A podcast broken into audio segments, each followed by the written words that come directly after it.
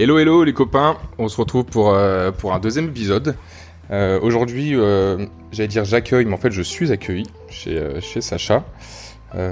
Pour rappel, dans le premier épisode, si vous ne l'avez pas écouté, on aborde l'appréhension de la mort avec Barnabé, n'hésitez pas à l'écouter. Petite auto-promo qui fait jamais de mal.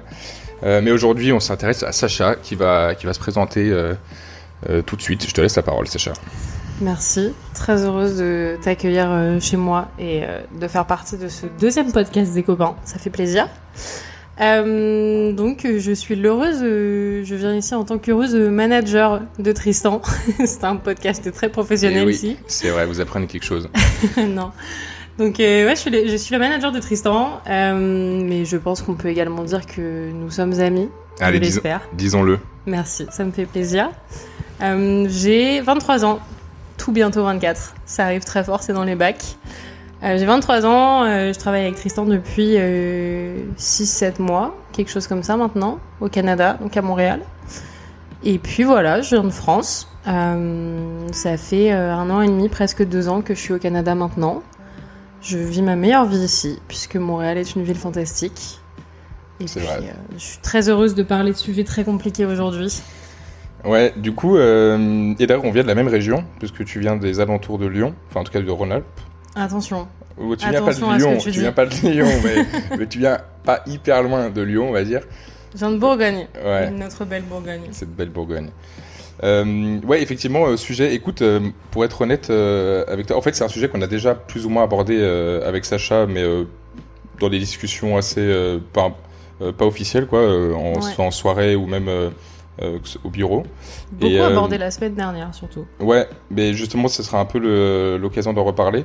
Euh, moi, je voulais en fait juste en savoir plus sur, sur toi en tant que femme, euh, comment tu vivais ce rôle de manager, de manageuse, pardon, du coup, et aussi euh, plus globalement dans la société. euh, et puis en, plus, là, on est à Montréal, donc c'est peut-être encore un peu différent de la France. Euh, T'as 23 ans, c'est peut-être différent aussi quand tu étais plus jeune, et ça le sera aussi sûrement quand tu seras euh, plus âgé. Donc euh, c'est ab- aborder tout ça de façon assez large. Euh, et moi personnellement, en, tant- qu'homme, je trouve ça intéressant d'en parler. Et en même temps, ça me fait très peur parce que j'ai, euh, je pense que je suis très naïf sur aussi plein de choses parce que forcément je ressens pas ça. Euh, Ouais. Je suis pas, je suis pas une femme, donc euh, c'est tr- très facile de dire qu'on comprend certaines causes, mais euh, mais c'est, enfin, je pourrais jamais le ressentir, donc ce sera toujours euh, une valeur différente comparé à toi. Hum, T'allais le dire justement, je voudrais qu'on commence justement euh, par parler de cette journée euh, des droits de la femme qu'on a eu le, Ouais. le, le 8 mars. Je pense qu'il y a souvent une mal euh, interprétation de interprétation de, de cette journée. Je voulais que toi tu nous expliques un peu comment tu la comment tu la représenterais pour toi, quelle valeur elle a en fait cette cette journée? Ouais. Bah, hum, déjà, le- la journée des droits de la femme, ça a été un peu euh, trigger de plein, plein, plein de conversations euh, la semaine dernière, euh, qui étaient toutes plus ou moins constructives et que j'étais vraiment contente de pouvoir aborder avec plein de gens de générations différentes. C'est la première fois que je m'investissais autant. Juste pour un peu de contexte, sans forcément parler de l'entreprise dans laquelle on travaille, mais on est juste pour avoir le, le secteur parce que je pense que c'est important. On travaille dans une firme de consulting et on fait du financement. Donc on est dans un secteur qui est vraiment un secteur de vente. Euh, Tristan il est inside sales et moi je suis inside sales manager. Donc on est vraiment sur de la, sur de la vente pure et dure. Euh, avec des grosses grosses équipes de vente euh, sur Montréal et au Canada. Et donc effectivement pour la journée des droits de la femme, on a organisé pas mal de trucs au bureau euh, et ça a lancé plein de conversations. Comment je l'ai abordé moi C'est déjà hyper important de réexpliquer ce que c'est la journée des droits de la femme et pas la journée de la femme. Il y a plein plein de gens qui font la différence euh, et c'est enfin c'est pas du tout la même chose. Euh, donc la journée des droits de la femme, c'est vraiment le moment où on se dit bon bah voilà, le parcours qui a été fait, il est euh, c'est ça. Euh, on en est là aujourd'hui. Il y a encore tout ça à faire parce que c'est surtout ça la question, c'est il y a encore tout ça à faire. Et puis euh, et puis essayer de, discuter de plein de sujets qui sont liés à tout ça. Donc euh, moi, ce que je trouve un petit peu, euh, toujours un petit peu confusant quand on parle de la journée des droits de la femme, c'est que on va entendre toute la journée, nous, on entend toute la journée Happy Women's Day, joyeuse journée de la femme, etc. Et c'est quelque chose qui me met assez mal à l'aise parce que euh, j'ai pas envie qu'on m'applaudisse parce que je suis une femme ou j'ai pas envie qu'on me souhaite une joyeuse journée de la femme parce que c'est pas mon anniversaire. Il y a rien de, il y a rien de joyeux là-dedans. Parce que justement, on essaie de faire le point sur euh, tous les combats qui ont été faits, tous les combats qui sont à venir, et aussi sensibiliser les gens à euh, plein de choses, au, au manque de parité qu'il peut y avoir dans la société, au manque de parité qu'il peut y avoir au travail, au sexisme, au harcèlement, aux violences. Donc c'est vraiment des sujets de fond qui sont importants et qui sont qu'on ne peut pas lier à un joyeux jour- une joyeuse journée de la femme. Ça fonctionne pas. Les deux, les deux fonctionnent pas en tout cas. Ouais. Et puis, euh, je pense que euh, nous, enfin, je m'en suis moi-même rendu compte, ça m'a quand même euh, un peu, enfin, ça m'a fait quand même bizarre de, de faire ce constat. Il y a quand même un gros problème, je pense, générationnel. On va donner quand même une anecdote, c'est que on a le droit, à, on a le droit à un grand discours de, voilà, de, certaines personnes qui sont dans l'entreprise, qui, euh, qui, qui louent euh, tous les, euh, enfin, qui mettent en avant euh, la femme euh, comme il se doit, mais euh, deux minutes après, euh, tu dois recevoir des fleurs. Et en fait, Ouais, du coup, c'est tout en fait l'inverse de, de ce que je pense que tu voulais. complètement. c'est une journée qui était pleine d'anecdotes, honnêtement, si on, si on prend un peu de recul là-dessus. Ouais. Mais, euh, mais clairement, c'est ce qui était le plus choquant, j'ai trouvé, le, le, le gap générationnel qu'il y a eu. Effectivement, euh, donc on a impliqué un petit peu tout le monde dans la compagnie. Euh, après, on est une compagnie qui est quand même relativement jeune. Je pense honnêtement que la personne la plus âgée qui était présente et qui a participé à la journée des droits de la femme, c'était, euh, il devait avoir peut-être une quarantaine d'années, pas plus. Donc on n'est pas non plus sur des énormes gaps générationnels. Euh, les plus jeunes ont une vingtaine d'années, les plus vieux ont une quarantaine d'années, donc mais vraiment, euh, ouais, 40, entre 40 et 45, pas plus quoi. Mais euh, effectivement, on a, on a vraiment vu le gap des générations et aussi le gap entre la culture française et la culture canadienne sur certains points. Euh, en tout cas, c'est ce que j'ai trouvé. Euh, effectivement, moi, mon équipe est très jeune et on a pu avoir des conversations super intéressantes tous ensemble, où tout le monde était très très ouvert à l'échange, où on a eu des, des hommes d'une vingtaine d'années qui nous ont demandé euh, bah écoute, euh, Sacha, t'es une des seules femmes de l'équipe. Est-ce que tu t'es déjà senti mal à l'aise? Est-ce qu'il y a déjà eu des, des comportements euh, qui t'ont dérangé? Est-ce que t'as l'impression d'avoir ta place au même titre que les autres dans l'équipe? Et on espère que c'est pas le cas. Et avoir quelqu'un qui se pose la question et qui te pose la question, c'est quand même très très rare parce que sinon c'est vraiment juste. euh, il faut mettre en avant que toi t'as un problème ou que toi tu ne te sens pas bien dans une situation pour que les gens prennent des actions et pour que les gens s'en rendent compte. Donc au niveau de cette génération-là qui est la mienne, j'étais super contente de voir que tout le monde était ouvert là-dessus, que tout le monde était ouvert à discuter, que tout le monde comprenait l'importance de la journée des droits de la femme, que tout le monde comprenait les combats et que euh, tout le monde était au courant que c'était pas une journée symbolique ni une journée joyeuse, on fait la fête, euh, joyeuse journée de la femme, euh, ça n'a aucun rapport avec ça. Donc là-dessus, c'était très satisfaisant de voir ça. Et ce qui était d'autant plus satisfaisant, c'était de voir qu'il y avait autant de femmes que d'hommes qui étaient intéressés par ça. Euh, après, comme d'habitude, hein, là-dessus, je suis assez euh, radicale, mais euh, j'ai pas envie d'applaudir les hommes parce qu'ils sont euh, féministes ou parce que euh, ils ont un minimum de, compréhension du, sujet.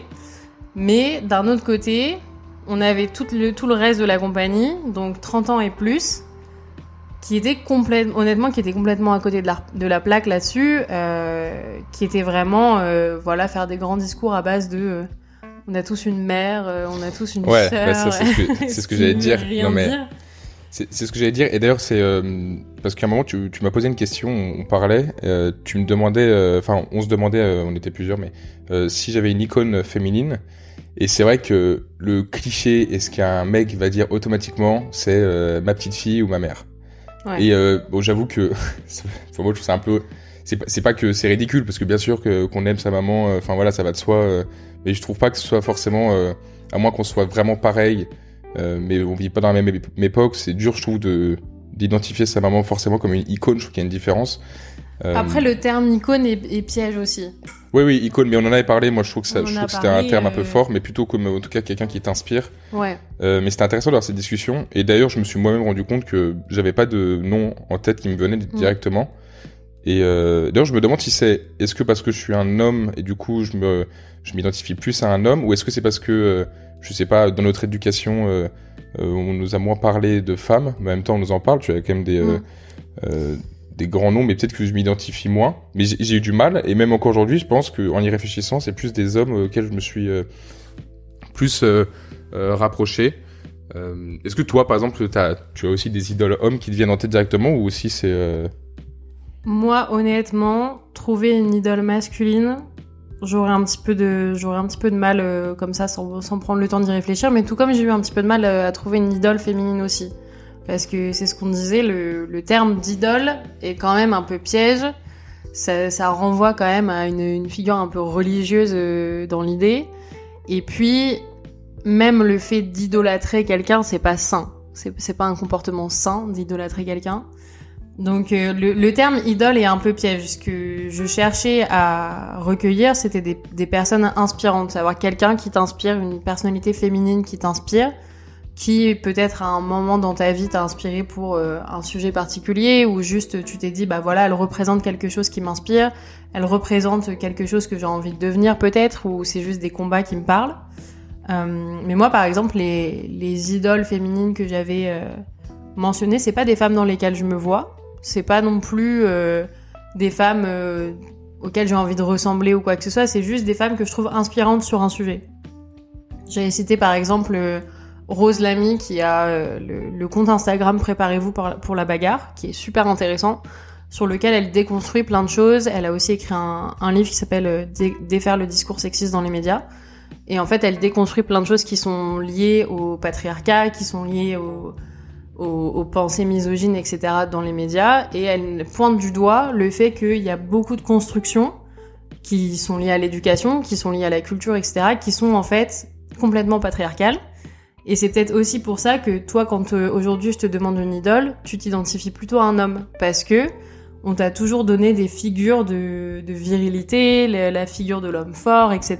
Et donc, effectivement, tu peux plus facilement t'identifier à un homme parce que t'as pas t'as pas reçu ces figures féminines qui peuvent correspondre aux critères que toi t'es censé avoir, c'est-à-dire un homme fort et, viril. Ouais, ça c'est une vraie question que je me pose euh, parce que je pense que je pense que tu as raison. Forcément, euh, l'éducation ou la société dans laquelle tu vas euh, grandir va forcément t'influencer sur sur les les personnes qui t'inspirent, puis même sur les choses sur lesquelles tu vas t'appuyer. Et je me demande justement si, euh, vu que quand même on est en train de se transformer, c'est peut-être sûrement trop lent, mais je pense que tu vois, si on, compare il y a 20 ans, il y a quand même des. Ah, c'est un grand écart comparé à, il y a 20 ans, ce qui se passe aujourd'hui. On en parle beaucoup plus peut-être. Euh, Est-ce que les jeunes d'aujourd'hui, euh, qui grandissent du coup dans ce monde-là, il va vraiment avoir un réel impact sur leur façon d'être plus tard? Ou est-ce que ça dépend vachement de ton statut social, du pays dans lequel tu es? Euh, ou de ou si tu es religieux ou pas, ou tu vois. Ouais. Est-ce que vraiment on va voir la différence dans, dans 20 ans euh, chez, chez les plus vieux, euh, enfin ceux qui auront peut-être nos âges euh Honnêtement, moi là-dessus, je suis super, je suis hyper pessimiste parce que et c'est do c'est dommage d'avoir ce pessimisme-là. Hein, je suis je suis super je suis super d'accord là-dessus, mais je suis très pessimiste parce qu'en fait j'ai l'impression que déjà là, certes les choses ont avancé sur plein de points, mais au final pas tant que ça. Et on a avancé sur des points que j'estime entre guillemets faciles. Euh, on pouvait changer les lois, etc., en ayant les bonnes personnes au pouvoir, tout ça. Et là maintenant, ce qu'il faut qu'on déconstruise, euh, c'est vraiment des, des, cultures, des mœurs, des normes qui sont vraiment ancrées dans l'éducation. Euh, dès le plus jeune âge, on va être éduqué d'une certaine manière. On va toujours avoir les femmes qui sont associées au care, à l'instinct maternel, etc. Alors que les hommes vont toujours avoir cette, cette figure virile de la personne qui doit rapporter l'argent, tout ça. Et tout ça, c'est que des constructions sociales qui sont vraiment très très difficiles à changer, selon moi. Et bah, je me dis, certes, on a plus d'espoir quand je, quand j'ai des conversations comme celle qu'on a eue la semaine dernière et que j'entends euh, des hommes d'une vingtaine d'années euh, se soucier du problème. Après, il y a une différence entre se soucier et travailler dessus. Est-ce que c'est est-ce que c'est des hommes qui vont euh, changer leur comportement? Est-ce que c'est des hommes qui ne vont plus avoir aucun comportement problématique? Honnêtement, j'en suis pas certaine. En fait, il y a euh, ce que j'ai l'impression que tu soulèves. Moi, j'ai un peu l'impression que euh, on essaye de mettre, quand je dis on, j'englobe du coup ceux qui changent. Peut-être, par exemple, les, les politiques qui essaient de mettre des lois ou même en entreprise qui essayent de mettre des choses en place. J'ai l'impression que c'est plus des changements opérationnels euh, qui en final ont un impact, euh, on sait pas trop, c'est pas très, euh, pas très palpable. Et je pense que c'est, est-ce que c'est pas plus une histoire d'attitude en fait? Faut, faut que les gens changent plutôt leur comportement. Clairement. C'est pas en, en- en- c'est pas en faisant par exemple, par exemple 10 000 journées de la femme, je veux dire, euh, que ça va changer. C'est plus en, en éduquant une- des personnes en leur disant, bah là en fait tu fais de la merde quoi. Ce que tu viens de dire, euh, Ouais. il faut pas le dire, tu vois. Et puis on le, enfin c'est- on l'a vu, c'était cruel. Mercredi dernier, pendant la, journée droit de la femme au bureau, on a passé la journée à éduquer tout le monde. Déjà, les personnes n'ont pas forcément, certaines personnes n'ont pas forcément envie de se faire éduquer. Le, le principe, c'est qu'on avait euh, pas mal de ressources qui étaient affichées un peu partout au bureau. Très honnêtement, je pense qu'il y a peut-être 20% de la compagnie qui a jeté un œil à tout ça. Pas plus, donc euh, il s'agirait déjà vraiment de les prendre par la main et de les forcer à lire quelque chose, de les forcer à s'instruire, de les forcer à comprendre en leur donnant des exemples très concrets, etc. Parce que sinon, euh, c'est impossible, ça rentre pas, et ils ont pas forcément le- l'envie d'aller s'éduquer là-dessus. Euh, et puis effectivement, tu as beau faire une journée des droits de la femme au bureau et lâcher des statistiques euh, qui sont quand même relativement cruelles, la plupart d'entre eux ils sont pères, leur dire votre fille elle va très certainement gagner à peu près 30% de moins que son frère s'ils font le même niveau d'études. Elle va très certainement euh, un jour dans sa vie se faire euh, agresser physiquement, moralement, euh, sexuellement parce que c'est ce qui se passe aujourd'hui, c'est la réalité des choses. Ils ouvrent tous des grands yeux sur le moment, mais dix minutes après, on a eu droit à deux trois blagues sexistes en fait. Et ils se rendent même pas compte que c'est des blagues sexistes parce Mais que effectivement ouais. ils sont pas éduqués dans ce sens-là. Mais je pense qu'en fait, euh, c'est euh, c'est ça qui est terrible. Je pense que c'est même. euh, Mais d'ailleurs, je vais je vais m'inclure dedans parce que je pense que il y a des fois où, où je peux être très maladroit et je pense que plein de, plein de personnes en fait sont maladroites. Elles, en fait, elles se rendent même pas compte que ce qu'elles viennent de dire, c'est euh, dérangeant dans dans l'époque où on vit aujourd'hui. Et euh, ce dont à quoi tu, tu te réfères là, euh, je pense que c'est des personnes qui ne se rendent même pas compte sur le moment qu'ils ont dit un truc qui, mais, euh, si c'était dit publiquement, Qui est une énormité. non mais ce serait genre, non mais vraiment, ce serait fou. Genre, enfin, sans rentrer dans le détail, tu vois, de faire, on, on parle, euh, on parle des, euh, des femmes qui subissent beaucoup de choses dans la société. Il fait une blague sur une autre minorité, quoi. Bah, il y a ça, y et a puis ça. c'est aussi des, aussi des blagues, euh, on a entendu, euh, bah, regardez, ça, c'est la, ça s'appelle de la psychologie inversée, euh, c'est une technique de vente. N'hésitez surtout pas à l'utiliser sur votre femme. Ouais, non mais Quelle belle idée d'utiliser la psychologie inversée sur ta Ouais. femme pour lui faire changer d'avis sur quelque chose qu'elle a pas envie de faire. Ça s'appelle une violation de consentement, quand même. Ouais. Non, mais donc, c'est effectivement des mœurs qui sont ancrées et je pense que euh, certaines personnes ne s'en rendent pas compte. Et, euh, je pense qu'il il faut aussi dire, ça, ça veut pas dire qu'on peut plus euh, ri- rire et, et parler de, et dire des choses. Il, faut, il faut rester libre dans, dans sa façon de. Enfin, de, pas dans sa façon justement, mais il faut être libre de dire certaines choses. Mais je pense que déjà, il faut. Tu peux pas dire à tout le monde et publiquement certaines choses parce que c'est plus entendable. Et tu, euh, tu peux être libre de, tu peux être libre de dire ce que tu veux, etc. Et euh, moi, honnêtement, je, je suis pas du tout à prôner euh, la parole parfaite et à dire euh, parce que tu es un homme et parce que tu es un homme qui n'est pas renseigné sur le sujet, je ne t'accorde pas la parole et je ne parlerai pas avec toi. Ça, je suis pas très d'accord avec ça. Moi, honnêtement, à partir du moment où tu te poses les bonnes questions et à partir du moment où juste t'essaies de t'y intéresser, je suis hyper ouverte au débat. Après, il y a une différence là-dessus qui est que quand tu ne, c'est- ça peut, ça peut devenir fatigant en fait de passer son temps à essayer d'éduquer tout le monde et de passer son temps à essayer de faire comprendre des choses qui sont au final vraiment le b à bas de la simplicité et le b à bas de juste ne pas être misogyne ou parfois, je suis désolée, ne pas être con dans certaines situations. Ouais, mais parce qu'en fait, toi, toi en tant que femme, je pense que comme tu le vis quotidiennement, je veux dire, c'est euh, la moindre, le moindre petit écart t'irrite. Un homme, il, je pense qu'il se dit, euh, ouais, ça va, euh, tu vois, genre c'est, euh, Ouais, tu sais, il s'en rend pas, enfin, je pense qu'il s'en rend pas compte que euh, que peut-être toi, t'as entendu ça euh, 20 fois dans la même journée, ça. tu vois. Le problème, c'est ça, c'est que ouais, ça va, c'est une blague, on peut plus rigoler. Au bout d'un moment, toujours rigoler sur les mêmes personnes et rigoler sur des minorités, etc. C'est plus normal. Et c'est plus normal non plus de d'être capable de tenir ce genre de propos quand à côté, par contre, c'est des gens qui vont avoir des propos tels que euh, non mais moi j'ai des filles, euh, mes filles, je leur dis toujours qu'elles valent mille hommes. euh, et puis, euh, je supporterai pas qu'il leur arrive quoi que ce soit, je supporterai pas qu'on leur manque de respect, etc. Et à côté, toi, tu te prends une réflexion de ce type-là, bah, évidemment que je perds, que je perds patience. Et puis, il y a aussi le fait de parfois choisir la non-mixité. c'est aussi pour, pour se dire que entre nous, peut-être qu'on va se laisser la parole en fait. Tu vois, le, tout ce qui est les, tous les cercles de parole qui sont en, non-mixité choisie, les manifestations en non-mixité choisie. Parfois, tu as des événements féministes où la plupart du temps les hommes ne sont pas acceptés là-dedans. Et bah, c'est bien dommage pour vous parce que c'est important que vous puissiez vous éduquer là-dessus et c'est important que vous puissiez participer à ça aussi. Mais dans les faits, quand des hommes entrent dans le débat, les femmes ont moins la parole.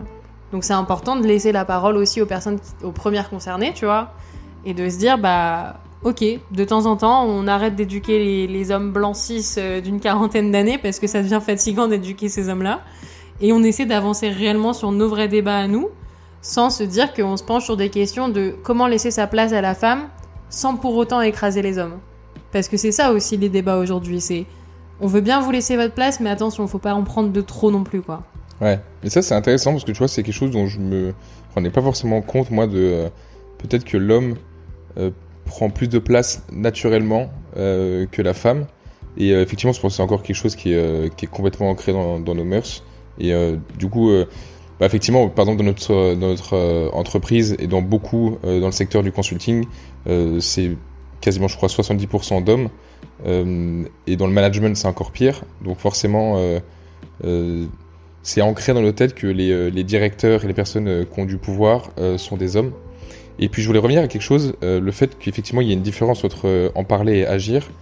Je trouve que tu as totalement raison, il faudrait que les hommes agissent complètement parce que la cause au final elle concerne pas, enfin que les femmes, elle concerne même presque parfois plus les hommes, c'est à eux de changer. donc, sauf qu'en fait c'est tellement compliqué. là je vais parler pour moi, mais je pense que c'est des discussions que j'ai déjà eues avec, avec d'autres hommes parfois de prendre euh, la défense publiquement d'une femme sans que toi, tu vois, tu aies de preuves. Euh, tu vois, c'est pas que tu veux pas, mais c'est que du coup, tu redoutes, en fait, surtout dans un cadre professionnel, qu'on te, qu'on te mette à la porte ou qu'en tout cas, euh, ta situation au travail, bah, en fait, elle se dégrade pour toi aussi.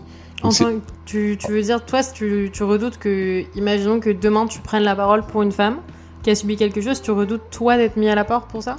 Ouais, ouais, complètement, parce qu'en fait, je prends un c'est tellement pas courant. Et puis, tu sais, les gens euh, vont vite crier au Ah, mais euh, ça, qu'est-ce que tu racontes euh, Enfin, c'est rien, tu vois. Enfin, ils vont peut-être plus minimiser ou, pas, trop, pas trop me croire. Ou, je trouve que c'est très dur de prendre la parole en tant qu'homme sur un sujet comme ça auprès d'un autre homme, d'autant plus quand la personne en face de toi a un, a, un, poste lourd, avec un décalage générationnel ça me paraît une, ça me paraît hyper compliqué. Et du coup, j'imagine pas pour toi, tu vois, mais euh, c'est encore pire, j'imagine, pour euh, la femme euh, qui, qui, peut subir ça.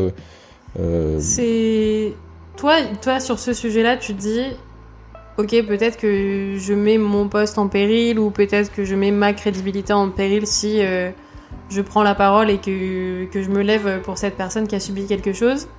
Mais dans ce cas-là, il faut quand même ramener le, fait que bah, cette personne a subi quelque chose, tu vois. Et est-ce que ton, est-ce que à ce jour-là, tu préfères te dire que un moment justice va être faite, ou tu préfères te dire bah, écoute, tant pis, j'ai vu quelque chose, mais je me tais? Et je laisse passer parce que euh, moi aussi j'ai ma carrière. C'est juste dans ce cas-là, mets-toi dans la, faut se mettre aussi dans la peau de cette personne qui a subi, euh, qui a subi ça. Ça peut être du harcèlement moral, ça peut être du harcèlement sexuel, ça peut être euh, des violences, ça peut être plein de choses faut dire que en tant que femme, aujourd'hui, c'est difficile aussi de se lever et de dire bah moi je vais aller en parler parce que la première chose qui va te venir à l'esprit déjà c'est un on ne va pas me croire parce que la justice est faite euh, comme elle est faite qui fait qu'on n'écoute pas les victimes on va écouter les victimes qui sont euh, à la, même pas c'est même pas toujours le cas mais on va aller écouter les victimes qui ont des vraies séquelles physiques où tu peux voir une vraie agression, etc. Et sinon, euh, on n'en a rien à faire parce qu'on n'a pas envie d'aller chercher ailleurs. Et puis dans tous les cas, on va toujours remettre en doute cette parole-là, même quand il y a des séquelles physiques. Hein, c'est pas toujours dit que cette personne aura raison. Mais faut dire que en tant que femme, tu as envie de te lever pour porter plainte pour quelque chose ou juste parler d'un problème qui a eu lieu, d'un problème de harcèlement ou quoi. On va te dire, on ne te croit pas, Ensuite, tu sais que toi aussi, tu mets en péril ta profession. Parce que euh, typiquement, moi, demain, je me lève et je veux parler de quelque chose qui m'est arrivé. Ça fait euh, huit mois que j'essaie de me faire ma place dans le management. Ça fait huit mois que j'essaie de m'imposer et c'est, plein de combats qui ont été super difficiles. Je sais très bien que si je fais ça, à partir de demain, je vais être identifiée comme une femme fragile et je vais perdre tout le travail sur lequel j'ai travaillé aujourd'hui pour arriver à être au même niveau que certains hommes qui arrivent à prendre la parole avec aisance, tout bêtement parce qu'ils ne sont pas coupés la parole comme je me fais couper la parole. Mais du coup, tu t'entaches un petit peu aussi cette, cette image-là et pour moi, dire que tu ne veux pas te lever quand euh, quelque chose s'est passé et soutenir cette cause-là, c'est que tu as un ordre de priorité qui est que ton emploi reste plus intéressant ou plus important que euh, la justice pour une personne qui a subi quelque chose, tu vois. Ouais, mais c'est plus de dire... Euh, souvent, enfin de ce que j'entends, la, personne en question, enfin la femme en question, n'ose pas y aller, n'ose pas en parler. Du coup, tu vois, il y a tu te retrouves, moi en tant qu'homme, je me retrouve bloqué. Ben, c'est pas moi, c'est pas c'est pas à moi d'en parler. En même temps, euh, ce serait peut-être à moi, je sais pas. Mais bon, si la personne en question et, et, je, comprends parce que c'est très compliqué d'en parler, mm. euh, ne se sent pas de le faire. Euh, tu vois, quel est le rôle du coup de l'homme? Parce que je veux dire, euh, je peux avoir très bien envie de, de soutenir euh, soutenir une situation qui m'a dérangé aussi, tu vois. Mais comme c'est pas moi le principal concerné, je vais je vais pas avoir euh... c'était une erreur hein, mais je vais je vais je vais pas avoir euh, assez de cran pour venir et dire ben euh, il s'est passé ça euh... le dans dans ces situations là déjà tu te si tu prends la parole pour quelqu'un parce que comme je l'ai dit et comme tu viens de le dire parfois les femmes se lèvent pas forcément elles-mêmes pour aller parler de quelque chose d'un événement de harcèlement ou quoi que ce soit parce que c'est difficile d'en parler et comme je l'ai dit, ça, ça enlève ta crédibilité, etc. Et tu sais que tu vas pas être cru et tout ça. Et puis ça te pousse aussi à parler de choses dont t'as pas forcément envie de parler et pour lesquelles t'es pas forcément prêt, prête de parler. Donc tu sais que si toi demain tu te lèves pour parler au nom d'une femme qui a subi quelque chose, déjà c'est hyper important que cette femme soit d'accord avec ça. Parce que, bah, effectivement, il y a des, y a des moments pour parler ce genre de choses et il y a certaines situations dont c'est pas, c'est pas facile d'aborder ces situations-là. Et tu sais qu'à un moment dans ta vie, peut-être que t'en es pas capable. Peut-être que tu sais que tu vas pas réussir à encaisser euh, les 15 personnes que tu vas voir et les 15 personnes auxquelles tu vas devoir répéter cette histoire euh, de, la même manière et les 15 personnes qui vont vouloir aller dans les détails, qui vont vouloir tout savoir, tout ça. Donc ça, c'est vraiment compliqué aussi. Et c'est aussi ce qui fait qu'aujourd'hui, la justice, elle est super mal faite à ce niveau-là parce que une femme qui va euh, témoigner pour violence conjugale ou une femme qui va témoigner pour un viol, elle va devoir répéter ça, mais des centaines de fois. Dans des mauvaises situations aussi. Donc tu sais que si toi demain tu te lèves et que tu vas en parler à la place de cette femme-là, déjà il faut qu'elle soit d'accord avec ça. Et puis après, il faut que ce soit le bon moment. Et puis hum, il faut que ce soit fait avec les bonnes personnes aussi. Parce que là, le problème aujourd'hui, toi, ce qui te bloque, c'est que tu te dis, moi, je me vois pas forcément aller en parler peut-être à un autre homme. T'as dit à un autre homme qui fait figure d'autorité parce qu'il a une position qui est certaine dans la compagnie, tout ça déjà pour moi être obligé d'en parler à ton management directement sans pouvoir passer par un canal qui serait anonyme, c'est pas normal.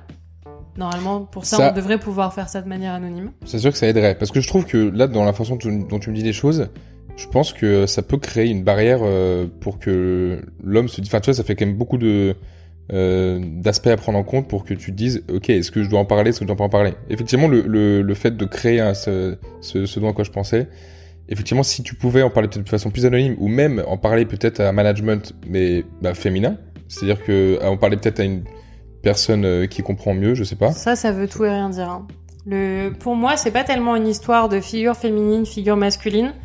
C'est plus une histoire de relation de confiance avec la personne que tu as en face de toi.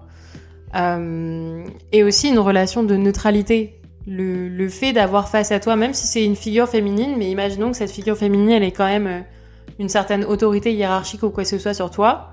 Si on met de côté aussi le fait qu'il y a des femmes misogynes, hein, il y a des femmes qui se battent pas forcément pour les combats des femmes. Donc déjà, ouais, ce, problème d'autorité, il est, il est vraiment énorme et ça, ça rebondit aussi sur tous les problèmes qu'on a euh, avec le leadership, euh, enfin que moi je peux avoir en tout cas face au leadership aujourd'hui, c'est que t'as l'impression qu'il y a une sorte d'espèce de mentorat un peu euh, qui se développe davantage euh, entre les hommes, je trouve, où tu te dis, cet homme-là, euh, c'est le directeur de la compagnie, il fait figure de mentor pour moi, je l'admire parce qu'il représente l'autorité, etc. Et c'est un mentorat que, que tu vas avoir plus de mal à identifier chez une femme, je pense. Et en tout cas, les hommes vont avoir beaucoup plus de mal à s'identifier à une femme, et ça revient à ce que tu as dit avant. Mais tu vois, entre hommes, c'était cette espèce de virilité, cette espèce de mentorat hyper négatif où t'as une sorte de leadership euh, qui se crée comme ça, t'as aussi une sorte de formation un petit peu informelle et personnelle qui va se faire. Nous, clairement, on est au Canada, un truc qui se fait tout le temps et qui se fait dans notre compagnie, et je vois que ça influence, c'est tout ce qui est euh, country club, euh, ils vont jouer au golf ensemble le week-end, etc. Et comme par hasard, ce genre d'événement, c'est que entre hommes, tu vois. Donc, tous les week-ends, ils vont aller jouer au golf tous ensemble, ils vont aller se dire oh là là, toi t'es trop fort, mais quel homme, lequel a l'air le plus riche, lequel a l'air le plus fort, lequel a l'air le plus développé socialement, lequel a la plus belle famille, la plus belle femme, la plus belle maison, quoi que ce soit. Et ça devient des espèces de figures euh, qui qu'ils envient et qui se disent bah voilà, il est à telle position, moi si je continue de gravir les échelons, je vais arriver à telle position aussi. Et je pense que c'est plein de choses qui font que toi aujourd'hui, si tu dois te lever pour une femme, tu vas te dire OK, ce mec-là, il m'impressionne dans la compagnie parce qu'il a cette figure virile, cette figure de leadership qui m'impressionne. Je sais que c'est peut-être une position à laquelle je veux aspirer. Et je sais que si là demain je m'engage sur un sujet qui est aussi personnel, peut-être que je vais mettre en péril ma carrière. C'est, euh, je pense que c'est euh, totalement ce qui fait peur. euh, Enfin, c'est le truc qui fait peur forcément quand tu abordes ce sujet où tu prends cette position. Et, est-ce que tu penses ce que tu disais, le fait de se retrouver, de se, se congratuler euh, un peu entre hommes comme ça, c'est quelque chose qui est propre euh, euh, à l'Amérique du Nord ou c'est aussi c'est plus général ou c'est aussi le cas en France Honnêtement, je, pense que c'est présent partout. Après, je, je peux pas me peux pas m'avancer là-dessus parce que déjà ma première expérience professionnelle en dehors de stage ou quoi que ce soit, elle a eu lieu au Canada. Donc je n'ai que ce modèle-là et euh, c'est aussi la première fois que euh, je suis euh, manager. Donc j'ai jamais été dans ces postes-là, j'ai jamais été dans des postes de direction avant. Donc je peux, je peux, j'ai pas trop de points de comparaison, donc je saurais pas dire, mais en tout cas ici, c'est sûr et certain que le modèle il est très américain et c'est vraiment, et c'est aussi pour ça que quand on parlait de du gap générationnel, mais aussi du gap culturel, il y a une vraie différence entre la France et le Canada. Je dis pas que la France est c'est tout rose et je dis pas que, le- que les hommes sont moins sexistes en France, loin de là. Mais au Canada, on est encore, on est quand même très très influencé par la culture américaine, dans laquelle le, le père a vraiment ce rôle de patriarche, la personne qui va subvenir aux besoins de sa famille. Il y a énormément de femmes au foyer aux États-Unis, il y en a bien plus qu'en France. Tout cas, je pense. Euh, et donc, tu as vraiment cette, cette image de l'homme fort qui va subvenir aux besoins de la famille. Dans la compagnie, euh, je pense que honnêtement, euh, les, les 20% des hommes de la compagnie, leurs femmes ne travaillent pas. Et ils ont tous des familles nombreuses et la, leur femme, elle reste chez elle parce que eux peuvent subvenir aux besoins de la famille. Mais après, qui se dit que leur femme a pas envie de travailler aussi? Ouais, ouais, effectivement.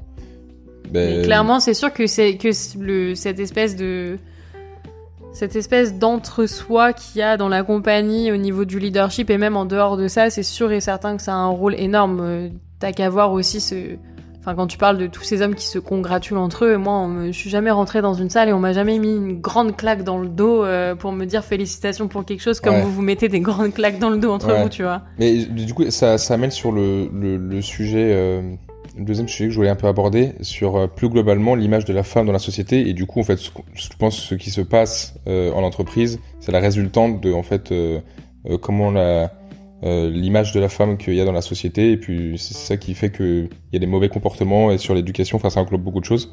Ouais. Alors, effectivement, le fait de la tape dans le dos, je pense qu'il y a un truc qui est ancré, c'est que le mec, il est un peu gras, il est... ouais. c'est tout ce qu'il fait, c'est il parle fort. Il- T'as raison. Je pense, je pense Très que désagréable. hein. ouais, ouais, mais je pense que c'est un truc qui, euh, qui, enfin, je pense que tellement de mecs, moi compris, tu te rends pas compte quand tu dans certaines euh, situations. Puis je pense qu'aussi euh, il y a peut-être aussi un, plais- un malin plaisir de, de s'en jouer parce que tu sais que peut-être que quand t'arrives à un endroit justement t'as cette place et et cette et cette audience que peut-être en face de toi tu vas pas retrouver. Du coup peut-être que tu te confortes, je sais pas, dans ce c'est possible, hein. Ça, je, ça honnêtement, je sais pas.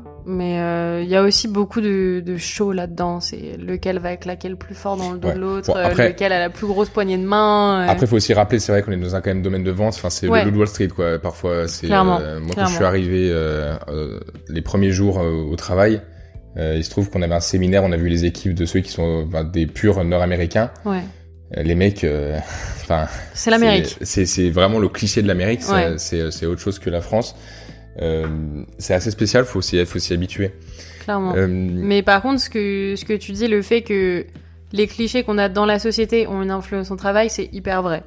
Moi, j'ai déjà entendu des collègues me dire je ne sais pas manager une femme ou euh, des choses comme euh, elle a un management très féminin ou euh, je, pourrais dire que j'ai été managée par une femme quand même. Tu vois, ce, ce genre de réflexion, il y a une vraie influence de la culture que qu'on peut avoir. Et, et c'est pas normal, c'est lié à plein de clichés. Remettre en question les, pratiques les pratiques managériales, euh, c'est hyper ok. Et c'est hyper ok, c'est légitime de se dire, bah peut-être qu'on va explorer différents styles de management. Mais par contre, dire qu'il y a un management masculin et un, manager, un management féminin, c'est juste complètement sexualiser une profession. Et ça, c'est pas normal. Et c'est aussi pour ça qu'aujourd'hui, on se retrouve à avoir des professions qui sont hyper féminines des professions qui sont hyper masculines. C'est pas que des histoires de choix, c'est pas que les femmes, elles aiment les enfants et du coup, elles vont toutes devenir sages-femmes, c'est faux. Ça, c'est lié à plein de, c'est lié aux mœurs, c'est lié à l'éducation, c'est lié aux lois. Là, la réalité, la réalité telle qu'elle est aujourd'hui, c'est que euh, les professions, elles ont été, c'est hyper intéressant. J'ai vu ça l'autre jour. Le, code civil français, il a été basé sur euh, le modèle un peu napoléonien et euh, il a été fait quand même, ça remonte à 1800 et quelques, hein, donc c'est plutôt vieux. Et il a été en vigueur jusqu'en 1960, donc ça veut dire qu'il y a plein de lois qui ont été basées là-dessus. Et là-dedans, la figure de l'homme, c'est vraiment la figure du patriarche, c'est lui qui a le droit de travailler, c'est lui qui économiquement va subvenir aux besoins de sa famille, c'est lui qui a le rôle de nourrir la famille, etc. Et la femme là-dedans, jusque dans les années 60, ce qui est quand même dramatique, elle était considérée encore comme mineure, et elle était encore considérée comme sous la tutelle de son mari. Et puisqu'elle n'avait pas accès au marché du travail à cause de ça, c'est aussi pour ça qu'on va associer les femmes à tout ce qui est euh, le care, euh, prendre soin des enfants, les tâches domestiques, les tâches parentales, etc. Et du coup, dans, dans l'imaginaire collectif, c'est l'homme il est fort, l'homme il est viril, l'homme il va travailler, et lui il a le droit d'accéder à des postes de management. Par contre, la femme, vu qu'elle est beaucoup plus douce et que euh, elle est juste cantonnée à des tâches domestiques, si un jour ou l'autre elle arrive à manager quelqu'un, elle va le faire de façon féminine. Elle va prendre soin de son équipe comme elle prendrait soin de ses enfants. Mais ça, c'est pas normal. Mmh. Tu parlais de la sage-femme, j'allais prendre l'exemple de l'infirmière. Effectivement, c'est des choses qui sont euh, très ancrées. Euh, après, je dis ça, tu vois, moi, je suis dans une famille euh, très catho et j'ai beaucoup d'infirmières forcément parce que je pense que c'est encore encore plus ancré. que des femmes? Ouais, que des femmes, ouais. Ok. Et, et puis au même titre que plusieurs sont dans l'armée, tu vois. Mais je pense pas que ce soit malheureux, mais je vois, il sait que c'est des choses qui sont sont ancrés. Et du coup, c'est que je me posais la question, mais est-ce que, euh, est-ce que du coup, c'est réellement parce que euh, des femmes se, se, sentent mieux dans, dans ces métiers, ou c'est euh, vraiment parce que, bah, en fait, ça, on les a toujours un peu poussés. Enfin, je veux dire, c'est ce panel de métiers qui leur a été ouvert. Du coup, euh, c'est plus elles ont choisi dans ce. D'ailleurs, je dis ça, mais ma maman en fait euh, est infirmière, donc euh, c'est. Euh, donc t'es vraiment connaissance dans de cause. Dans la ouais, cause. Et mon père en banque. Enfin, tu sais, c'est cliché, donc. c'est vraiment la famille ouais, voilà. modèle dans le petit bouquin, quoi. Ouais, ouais, c'est très cliché, mais.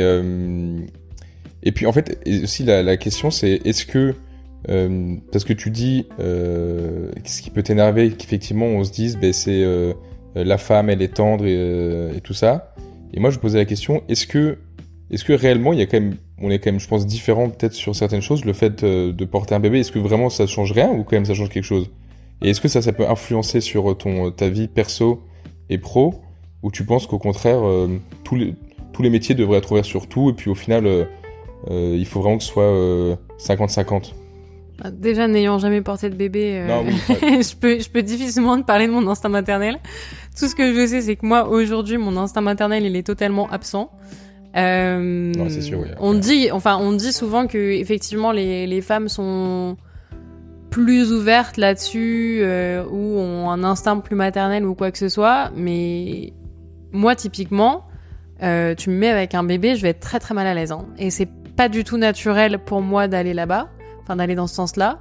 Euh, ça me met super mal à l'aise. C'est pas du tout quelque chose que euh, qui m'attire. Aujourd'hui, vraiment, je suis pas du tout certaine d'avoir des enfants un jour. Même si euh, j'ai entendu mes parents me dire que c'est le plus grand bonheur de leur vie ou quoi, honnêtement, moi je suis pas sûre d'avoir besoin d'un enfant pour m'épanouir aujourd'hui. Je sais que je peux carrément m'épanouir en dehors de toute forme de maternité ou quoi que ce soit. Je sais que avoir des enfants, c'est pas une fin en soi pour moi. C'est peut-être là aussi la différence, c'est que je pense que à l'époque de nos parents, c'était beaucoup plus euh, et un travail pour ramener de l'argent et euh, des enfants pour laisser justement bah, euh, une suite euh, quand, quand, tu seras plus là, quoi. Bah parce qu'on était aussi super ancré sur euh, justement ces, ces mœurs qui font que l'homme doit ramener de l'argent, la femme doit doit rester à la maison, etc. Bah c'est sûr que si t'es ancré là-dedans, au bout d'un moment, l'homme il a son travail, la femme si elle a pas si elle a pas de travail, la seule chose qui lui reste à faire, c'est de faire des gosses visiblement. Donc, euh, donc non, c'est sûr que c'est hyper influencé par ça. Il y a plein de, il y a plein de choses à déconstruire. Je pense que c'est hyper important de mettre en avant aussi l'indépendance. Avoir un enfant, ça reste quand même un, ça reste euh, un commitment un peu. Tu vois, moi, je sais qu'aujourd'hui, je suis super attachée à mon indépendance et c'est aussi valable dans le couple. Moi, je, je suis en couple avec quelqu'un dans une relation qui est fermée, mais je reste très attachée à mon indépendance et je supporterai pas que demain je sois obligée de consacrer une partie de mon temps à 100% pour cette personne ou pour subvenir aux besoins de cette personne. Moi, je veux être capable de subvenir à mes propres besoins et je demande pas forcément à subvenir aux besoins des autres. Je vais déjà subvenir aux miens, c'est déjà un bon début. Mais, euh, mais du coup, le fait que les femmes soient vues comme rattachées à leur mari, c'est aussi, à mon avis, euh, quelque chose qui, qui pousse euh, à créer des familles, etc. Parce que dans l'imaginaire collectif, elles doivent quelque chose à leur mari. Tu vois, le, mari, il vient, il, euh, il, arrive à subvenir aux, besoins de la famille, etc. La femme, elle lui doit un enfant, en fait. Ouais, historiquement, c'est la femme est, là juste pour euh, porter le bébé du, mari. Bah, puis, ouais, je pense que ça, se déconstruit lentement euh, d'année en année, même si, bon, naturellement, l'homme ne portera, j'imagine, jamais de bébé, mais en tout cas, de heureusement ne pas réduire la femme à ça. Et ça, et ça m'amène justement à. Je trouve que l'image de la femme, il y a vachement de, de standards de beauté, tu vois, qu'on, chez la femme, chez l'homme aussi, mais plus chez la femme quand même, et, et de sexualisation mm. tout autour de nous. Tu vois qu'en fait, je trouve qu'il y a un double discours de vouloir avancer sur certains sujets, et si tu regardes, tu tournes la tête deux minutes dans la rue, et c'est marrant, euh, on s'est fait la remarque euh, pour Mardi Gras, je sais plus où, une soirée déguisée, on regardait les costumes, je sais plus si c'était avec toi, on regardait les costumes euh, qui existaient. Pour les mecs, c'était des costumes en bière, des trucs bien gravuleux. Toutes les meufs. Des trucs hyper laids. Ouais, ouais, les, les meufs, des trucs ultra moulants, ultra sexy. tu vois, c'est quand même, c'est donc c'est quand même dingue. C'est, je me suis, ça me, je me suis fait la remarque sur le coup. Je me suis dit mais c'est, c'est quand même fou. Genre les mecs, on les vu comme des gros beaufs et les meufs comme des des meufs euh, trop bien gaulées euh, qui devaient être euh, bien foutues pour les autres, tu vois, avec, tel critère. Et je pense que ça, ça joue vachement dans la publicité ou. Mais ça, c'est, enfin, c'est comme d'habitude, comme tous les stéréotypes, c'est toujours renforcé par l'éducation, par les médias qui ne font que relayer ça, etc. Mais c'est sûr que ça entache plein de choses. Moi, clairement, ça m'est déjà arrivé, enfin, ça m'arrive souvent au travail qu'on me dise, je sais pas, tu sens bon, t'es bien habillé, euh, tu, euh, je sais pas, t'as as changé quelque chose à tes cheveux, t'as changé quelque chose à ton maquillage ou quoi. J'ai jamais entendu mes collègues masculins entre eux se dire, hé mec, tu sens bon, j'adore ton costume. Ce genre de choses, j'ai jamais entendu ça, alors que moi, c'est des remarques qu'on me fait.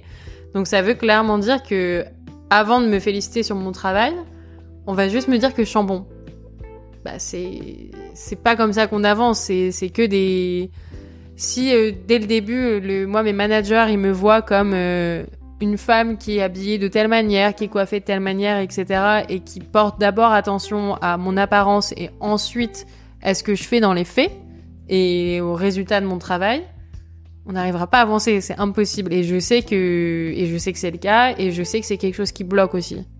Et c'est sûr et certain que euh, là, demain, par exemple, dans le, dans le recrutement, les femmes qui soumettent leur CV, tu sais que leur photo, elle va être super analysée, qu'on va aller regarder la photo, si oui ou non elle est jolie. Et ça m'est déjà arrivé, même moi je suis coupable, ça m'est déjà arrivé de, recevoir des CV et de regarder les CV et de me dire, oh elle est jolie. ou euh, je sais pas, euh, ah merde, sa photo elle est mal faite, euh, elle est pas Ouais. belle la photo, et je me fais nettement moins cette réflexion pour un homme, Ouais. Ah ouais? Ouais, clairement. Donc non, si non, même ouais, moi je suis influencée comme ça, c'est quand même dramatique. Ouais. Non, mais c'est vrai, c'est vrai que tu, euh, que tu le veuilles ou non, tu vas forcément juger. euh, En fait, c'est, c'est ton, pro- c'est la première image que tu as, euh, ou la, la première percep- perception d'une personne, c'est son physique et, euh, Ouais. et son apparence. Donc forcément, tu vas forcément, enfin, tu vas forcément analyser euh, dans un premier temps comme ça, et peut-être après euh, ben, euh, en savoir plus. Mais bon, faut se donner les moyens aussi d'en savoir plus. Ouais. Euh, euh, écoute, ben aussi en, il y a quelqu'un qui résumait bien ça euh, quand euh, quand j'écoutais euh, une interview qui parlait de la, la réputation des femmes. Et je me suis dit, mais en fait, je pense que euh, la réputation d'une femme est beaucoup plus fragile que celle d'un homme. Clairement. Et, euh, et euh, bah, du coup, à cause de tout ce qu'on a dit, tu vois, mais euh, si, par exemple, un, un exemple tout bête, quand on est au lycée, et puis même encore d'ailleurs, je pense que tranche 20-30 ans, peut-être que c'est un peu plus, euh, je le sais pas, car je n'ai pas du tout 40 ans déjà, et, euh, et mais peut-être que je le saurai plus tard, mais euh, un homme qui, euh, qui côtoie beaucoup de filles, c'est un champion, une fille qui côtoie plein de mecs, C'est euh, ouais. J'hésite à dire le terme, mais, mais c'est- mais, mais complètement ça. Donc la réputation d'une fille, si elle fait un, un- un- un pas de travers, euh, ça peut ruiner sa réputation. Ouais. Alors qu'un homme, en général, euh, ça peut. Je, dirais, je dis pas que ça peut pas être douloureux pour un homme. Je pense que ça peut, ça a dû arriver. Mais je pense en tout cas, c'est, on passe peut-être plus l'éponge rapidement. Avec une bonne claque dans le dos, tu vas pouvoir passer à autre chose. Ouais, mais c'est vrai. Et, euh, et du coup, je pense que pour une femme, effectivement, t'as beaucoup moins droit au faux pas qu'un homme dans certaines situations. Ça, c'est évident. Et ça revient aussi à ce que tu disais, tu vois, euh, demain, si tu dois te lever et prendre la parole pour une femme euh, qui a subi quelque chose au travail ou ailleurs, bah peut-être que ça va entacher un peu ta réputation ou quoi que ce soit, mais sache que ça va pas suivre longtemps. Typiquement, tu regardes tous les... On a plein d'exemples en politique en ce moment, hein. c'est vraiment c'est fourni. Regarde tous les hommes politiques qui aujourd'hui sont en France au gouvernement, qui sont ministres, alors qu'ils ont été mis en examen pour euh, des faits de harcèlement sexuel, pour des faits de violence ou quoi que ce soit, et ils sont quand même là, hein. Et personne leur dit rien. Demain, tu accuses une femme de euh, harcèlement ou de quoi que ce soit d'autre, elle sera plus au gouvernement. C'est impossible. Et là, aujourd'hui, la réalité des choses, c'est vrai que c'est ça, et ça revient, ça revient au lycée. Enfin, lycée, collège, euh, les mecs euh, avaient le droit de faire des dingueries, ils pouvaient faire ce qu'ils voulaient. sortir avec euh, 15 filles différentes, faire les, les plus grosses folies, effectivement, entre vous, entre mecs, c'était t'es un champion.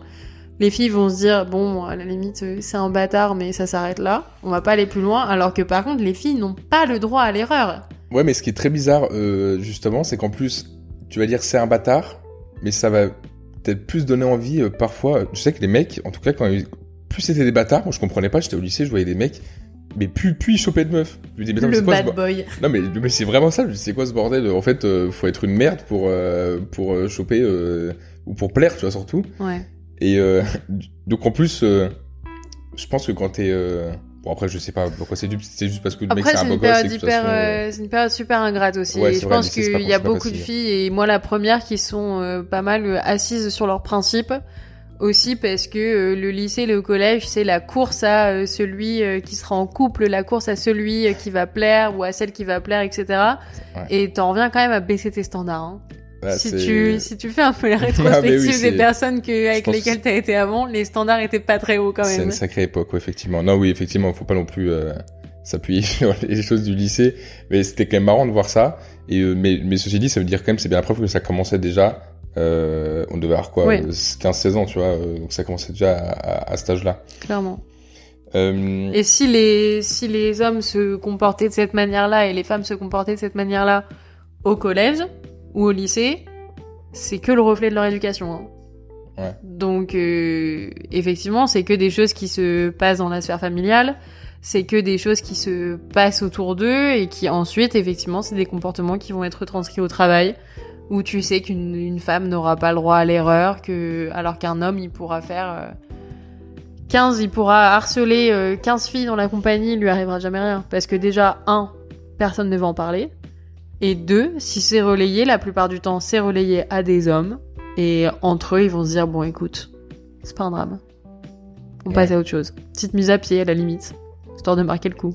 Ouais, Mais ça ira pas plus loin. ouais, c'est vrai. Et- L'exemple de la politique, il est frappant, honnêtement.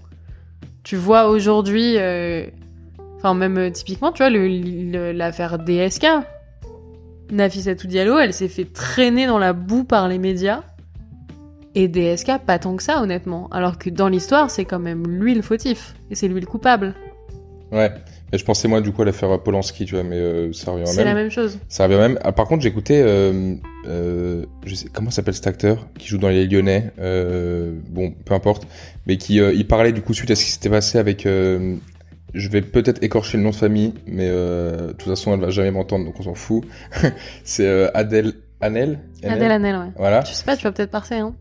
Pardon? Tu vas peut-être percer, tu sais pas, elle entendra peut-être. Après, je suis pas sûre qu'elle a envie d'entendre ça, mais. euh, Non, non, non, mais non, mais elle, euh, elle du coup, qui, euh, qui s'était levée pour Mm. contester pendant une cérémonie des Césars, je sais plus, c'était il y a 2-3 ans. Je Et, dirais euh, deux ans, ouais. Non, mais c'était un acteur qui, qui réagissait là-dessus. Non, mais ce qu'elle a fait, je pense que le fond est hyper bon. Heureusement, enfin, je veux dire, quand tu sais ce qui s'est passé, ça Mm. paraît logique. Mais l'acteur disait, mais en fait, les gens n'en parlent que maintenant, alors qu'on est au courant des faits d'il y a tellement longtemps. Mais il dit, mais moi, vous m'avez jamais parlé de ça, tu vois. Et surtout que ça Ouais. fait un tollé parce que ça a sorti un film qui s'appelle J'accuse, donc qui est un peu provocateur.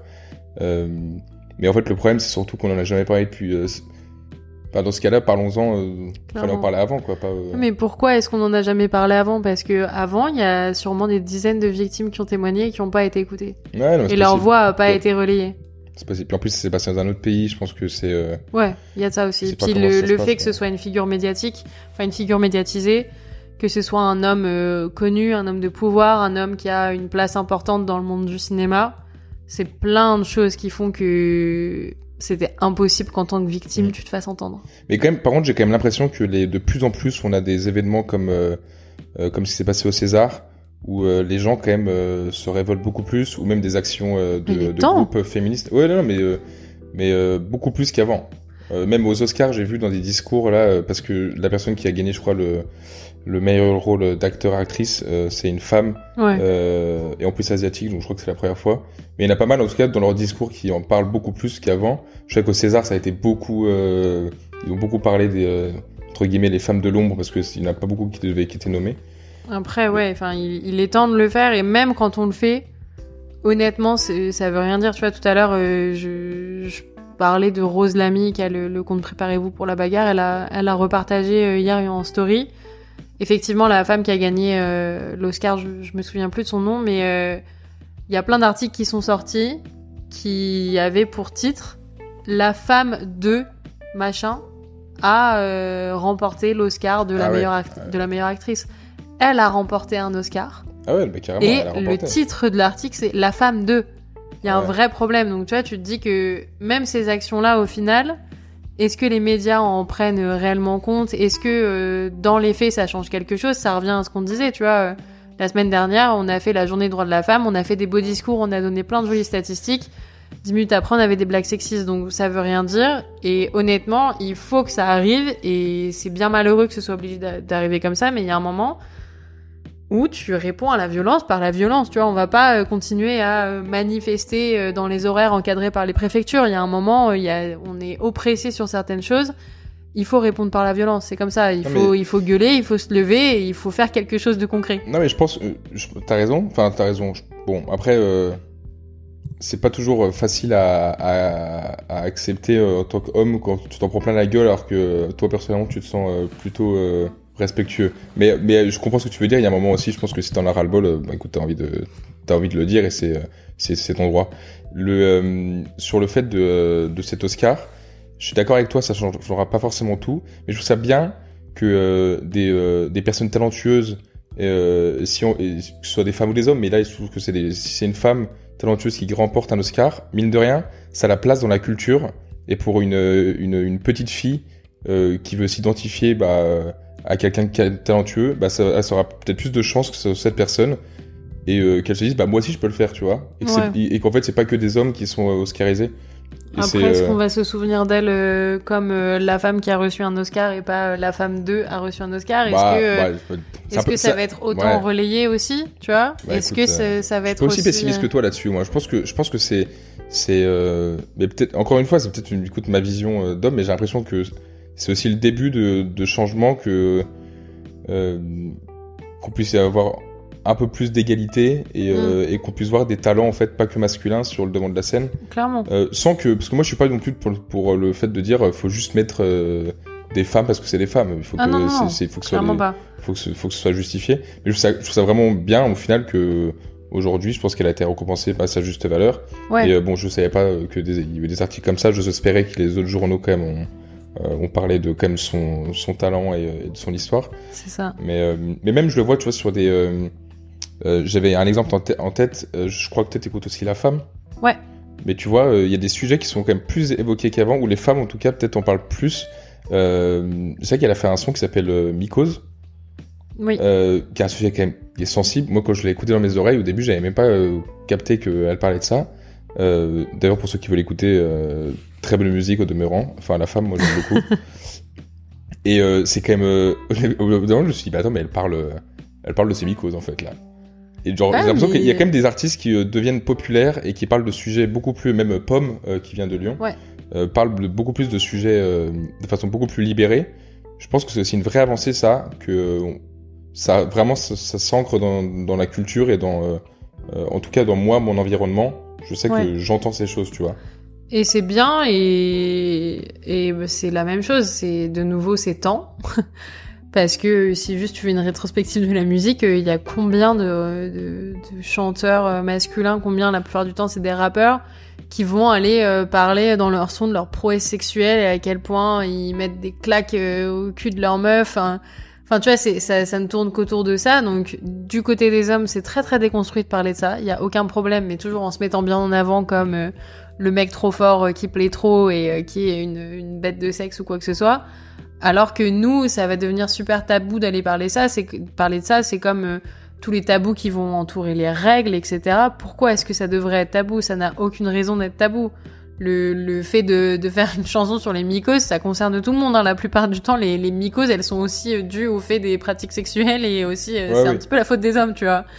Donc, euh, donc clairement, c'est hyper important qu'on puisse écouter ce genre de son. C'est important qu'on puisse en retenir quelque chose et qu'on se dise pas juste oh trop marrant c'est un son sur les mycoses et que après les, les gens derrière euh, aillent se renseigner etc et que ça ne choque personne Non, mais c'est c'est au-delà de.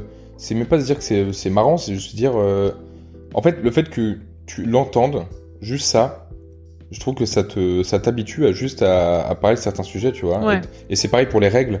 Euh, c'est vrai que on a souvent tendance, euh, peut-être toi aussi, mais tu vas utiliser des surnoms quand tu parles des règles.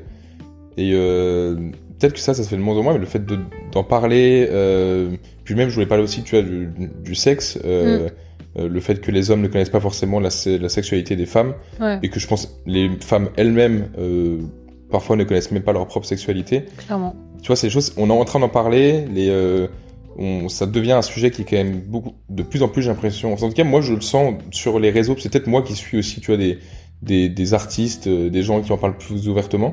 Mais j'ai l'impression que c'est des sujets qui sont plus souvent mis sur le, sur, sur la table. Et c'est bien aussi, tu vois. Même si, euh, moi, de base, euh, Enfin, avec l'éducation que j'ai eue, c'est pas des trucs. euh, En plus, j'ai pas de sœur, euh, donc je pense que ça m'a. Tu vois, j'avais, j'étais vraiment, moi, j'étais perpète, euh, j'étais naïf comme pas possible. Je suis peut-être encore sur certains sujets, mais euh, mais en tout cas, c'est intéressant qu'on offre la possibilité à des hommes de pouvoir s'instruire là-dessus ouais et, aux- et femmes de elles se, se connaître mieux, tu vois. Et pour revenir sur le rap, tu m'as tu m'as devancé, c'est exactement ce que je voulais dire, c'est qu'aussi parallèlement, euh, je viens de voir euh, bah, tout à l'heure en ouvrant Instagram le top 10 des artistes les plus écoutés, c'est que des mecs par exemple. ok c'est qui? Et la plupart, c'est du rap. Euh, le premier, c'est Joule, le deuxième, c'est Nino.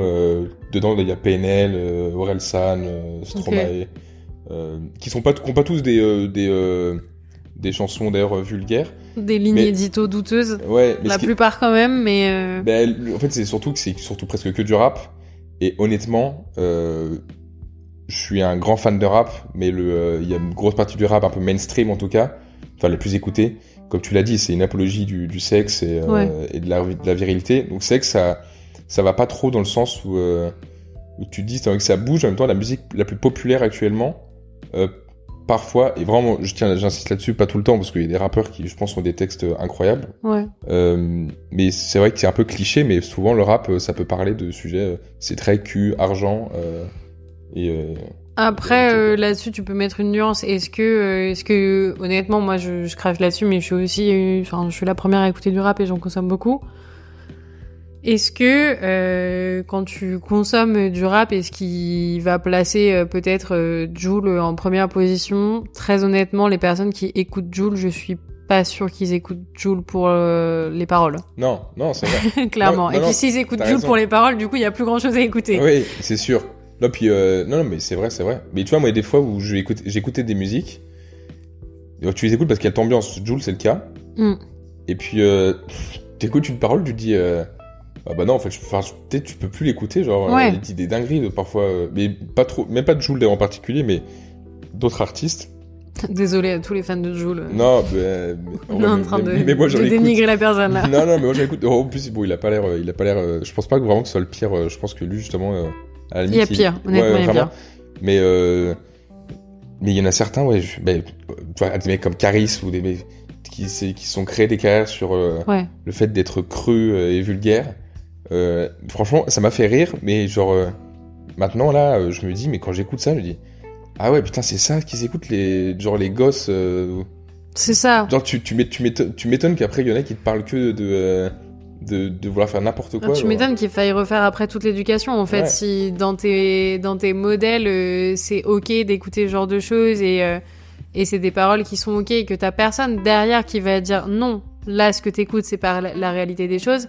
C'est la même chose avec le porno. Tu vas faire consommer du porno à des enfants super jeunes. Je, suis- je suis navrée de devancer tous Non, les sujets. incroyable, mais effectivement, c'est un sujet qui est important. Mais faire consommer du porno à des enfants qui sont super jeunes, ça leur inculque des modèles qui sont pas la réalité. Et c'est pour ça aussi qu'après, on avait euh, ce dont on a parlé avant, au lycée et au collège, euh, des filles qui se font euh, dénigrer parce que elles ont eu plusieurs partenaires ou quoi, alors que euh, au final, elles ont peut-être juste essayé de répliquer ce qu'elles ont vu dans le porno parce qu'elles se sont dit ah mais si c'est comme ça que ça fonctionne, bah il faut que je le fasse pour plaire. Et les mecs seraient les premiers à être satisfaits du truc et seraient les premiers à s'en délecter, mais par contre, attention, ça veut dire qu'elle a aucune euh, qu'elle a aucune fierté ou quoi que ce soit, tu vois. Ouais, mais c'est pour ça que je te disais que je pense que c'est important que dans le paysage culturel, il y a aussi des, euh, des noms ou des, ou des sujets euh, qui soient plus abordés. Parce que Mm. justement, quand t'es gamin, euh, si, si t'as pas la chance euh, euh, d'avoir des, des parents qui écoutent des, des artistes plus variés, qui parlent de sujets assez divers, Mm. si on te met que effectivement du, du Booba, du Caris, et Dieu sait que, que J'aimerais bien euh, voir des parents qui écoutent du Booba et du Caris avec leurs enfants. bah, parce que nous, on n'est pas là-dedans. Oui, non, mais je pense qu'il y en a qui écoutent des musiques, euh, des Ouais, musiques comme ça. Ou même si ton grand frère, peut-être plus réaliste Mm. comme exemple, si ton grand frère écoute ça, si toi, t'es gamin, t'as pas le recul de faire, euh, de te dire, bah, c'est qu'une musique et il joue un rôle, ce qui est souvent le cas pour les rappeurs, c'est qu'ils jouent vraiment des rôles. Enfin, tu les écoutes en, en, en interview et les mecs, ça n'a rien à voir euh, avec, euh, avec ce qu'ils font en musique. Ouais. Et c'est pareil pour le porno. Le porno, c'est, c'est, c'est, et ça, j'en suis la première victime. Je pense que tu vois, on a, on a, on a un accès qui est beaucoup trop, qui est pas assez réglementé. Et t'as une image de la femme qui est, qui est tellement, euh, qui est tellement, euh, Dégradante. biaisée. Ouais, dégradant, dégradant complètement. Euh, puis même au-delà de ça, il y a des trucs qui sont, euh, qui touchent même à la, à la pédophilie ou à des choses, Ouais. enfin, terribles. Ouais, sur, je, je crois que d'ailleurs il y a des, règles qui sont en train de passer en France, mais bon, je pense que ça suffira pas. Mais bref, Après, ça quand pareil. tu vois que partie- les règles, ça va être à base de euh, avoir un petit menu déroulant à l'entrée du site web qui te demande si t'as 18 ans, tu mets Ouais. oui ou non. Non, mais c'est- ouais, non, Voilà les sûr. règles. Mais donc en tout cas, oui, non, mais c'est sûr. Et, et c'est effectivement, ça fait partie des choses qui, je pense, euh, n'aident pas à, à changer les choses, euh, enfin à changer les mentalités. Euh, Ça, ça touche, c'est plus des, tu vois, c'est des ressources culturelles, etc. Sans mettre le porno dans des ressources culturelles, hein, mais ça, ça touche à l'éducation culturelle, etc. Mais euh, après, c'est, des sujets qui devraient être beaucoup plus touchés à l'école aussi. Les, à l'école, toutes les, toutes les thématiques de genre, tout ça. Le fait que euh, qu'il n'y ait pas d'éducation sexuelle euh, à l'école, le fait que euh, on t'enseigne qu'il existe des hommes et qu'il existe des femmes et c'est tout le fait que forcément si t'es un homme tu t'identifies à un genre masculin, si t'es une femme tu t'identifies à un genre féminin, ça c'est plein de choses sur lesquelles il faut encore qu'on évolue vraiment. Parce que euh, vraiment n'inculquer que ça aux enfants, c'est impossible que tu puisses avoir des générations qui sont déconstruites si, à part, si elles partent du principe qu'il existe des hommes, il existe des femmes et c'est tout. Et on est tous cis et on est tous hétéros. Et ça va pas plus loin. Ouais, alors ça, j'avoue que moi, tu risques de très vite me perdre. Je pense que je. Mais ça c'est aussi. euh, Je pense qu'on pourra en parler très longtemps. Euh, moi, ça, j'y comprends rien. J'ai l'impression qu'on que quand je parle à certaines personnes, ils m'ont mis dans un. Le genre? Ouais, ils m'ont mis bah, le cisgenre. Euh, on me dit, ouais, mais toi, t'es un cisgenre euh, blanc hétéro. Je fais, bah, Tu es le, le modèle de tout ce qu'on déteste. ouais, j'en ai vraiment. Parfois, je parle, euh, j'ai l'impression que c'est qu'on m'insulte en me disant ce que je suis là. Et euh, je, je pense que t'as raison. effectivement, il y a des. je- enfin, en fait, j'en sais rien, mais je pense qu'il y a des gens qui se sentent pas bien dans leur peau et qui ont peut-être besoin euh, de se trouver, du coup, je sais pas comment on peut dire ça, mais à leur propre genre, ou en tout cas d'être juste être euh, elle ou eux-mêmes, tu vois. C'est Mais moi, c'est j'ai- même pas une question de mal se sentir dans sa peau ou quoi. Et puis après, c'est pas forcément des sujets que je maîtrise à 100% non plus, donc j'ai pas envie forcément de m'aventurer sur ça. Mais c'est plus une, une question d'identité. Et comment est-ce que toi aujourd'hui tu te sens? C'est pas une histoire de tu te sens mal dans ta peau ou tu te sens mal dans ta peau d'homme ou tu te sens mal dans ta peau de femme. C'est c'est quoi ton identité? Tu t'identifies à Mm. quoi? Moi, moi j'avoue que ça, je vais. euh, et c'est vraiment pas pour dénigrer. euh, tout chacun pense ce qu'il veut, mais je pense justement que du coup, il faut aussi respecter euh, à l'inverse ceux qui te disent bah moi je me sens juste homme quoi. Ah bah que- et euh, tu vois moi scientifiquement je me sens homme et j'ai pas j'ai pas l'impression de de avoir le besoin de rechercher autre chose. Et du coup c'est pour ça que ce serait intéressant de c'est des discussions qu'il faudrait que j'ai un peu plus profondément avec des personnes concernées. Clairement. Mais, euh, Après, il y a pas de y a pas de mal à te sentir homme. Hein. On va pas t'en vouloir parce que euh, tu es blanc, hétérosexuel et que Ouais, tu non, es tu un homme mais qui après, se sent rigole, homme. Je, je rigole, mais c'est vraiment, il y a des, certaines fois où j'ai senti que, on te met quand même un peu dans cette case, euh, dans cette case où, où t'as rien demandé, où c'est, du coup, t'es pas légitime de dire certaines choses ou d'avoir ton avis sur certaines choses. Je trouve ça un peu dommage, au final, parce qu'en fait, ça, ça, ça aide pas à, avoir une discussion et à lier, en fait, euh, Ouais, bah ça revient à ce qu'on disait tout à l'heure où tu disais que tu te sens parfois pas forcément légitime euh, à parler de questions féministes en tant qu'homme. Et c'est ce que je te disais, tu vois, c'est peut-être que tu te sens pas légitime là-dessus, peut-être que toi, si t'en parles, euh, tu comprends pas forcément pourquoi est-ce qu'on va te mettre dans une case ou quoi que ce soit, mais une fois de plus, ça revient au fait de, ok, t'es pas éduqué là-dessus, y a pas de problème à pas être éduqué là-dessus, et y a pas de problème à ne pas maîtriser le sujet de A à Z. Même moi qui m'y intéresse un petit peu plus, je le maîtrise pas de A à Z et je le maîtriserai jamais de A à Z honnêtement, sauf si un jour je deviens concernée vraiment par ces, par ces problématiques. En tout cas, c'est ce que je pense. Mais il faut être capable de quand même s'éduquer un minimum dessus. Il faut être capable d'avoir les, les bonnes questions en prenant aussi les... Enfin, je dis pas qu'il faut prendre des pincettes, tu vois, mais il faut quand même avoir des axes de conversation qui sont un petit peu... euh, qui sont un petit peu réfléchis. Tu peux pas aller straight vers quelqu'un et lui dire... euh, moi, je, en tout cas, j'estime que c'est difficile d'aller straight vers quelqu'un, lui dire, bah, ok, toi, euh, tu tu t'identifies comme non-genré ou je sais pas, tu, tu, tu clames une transidentité ou quoi que ce soit.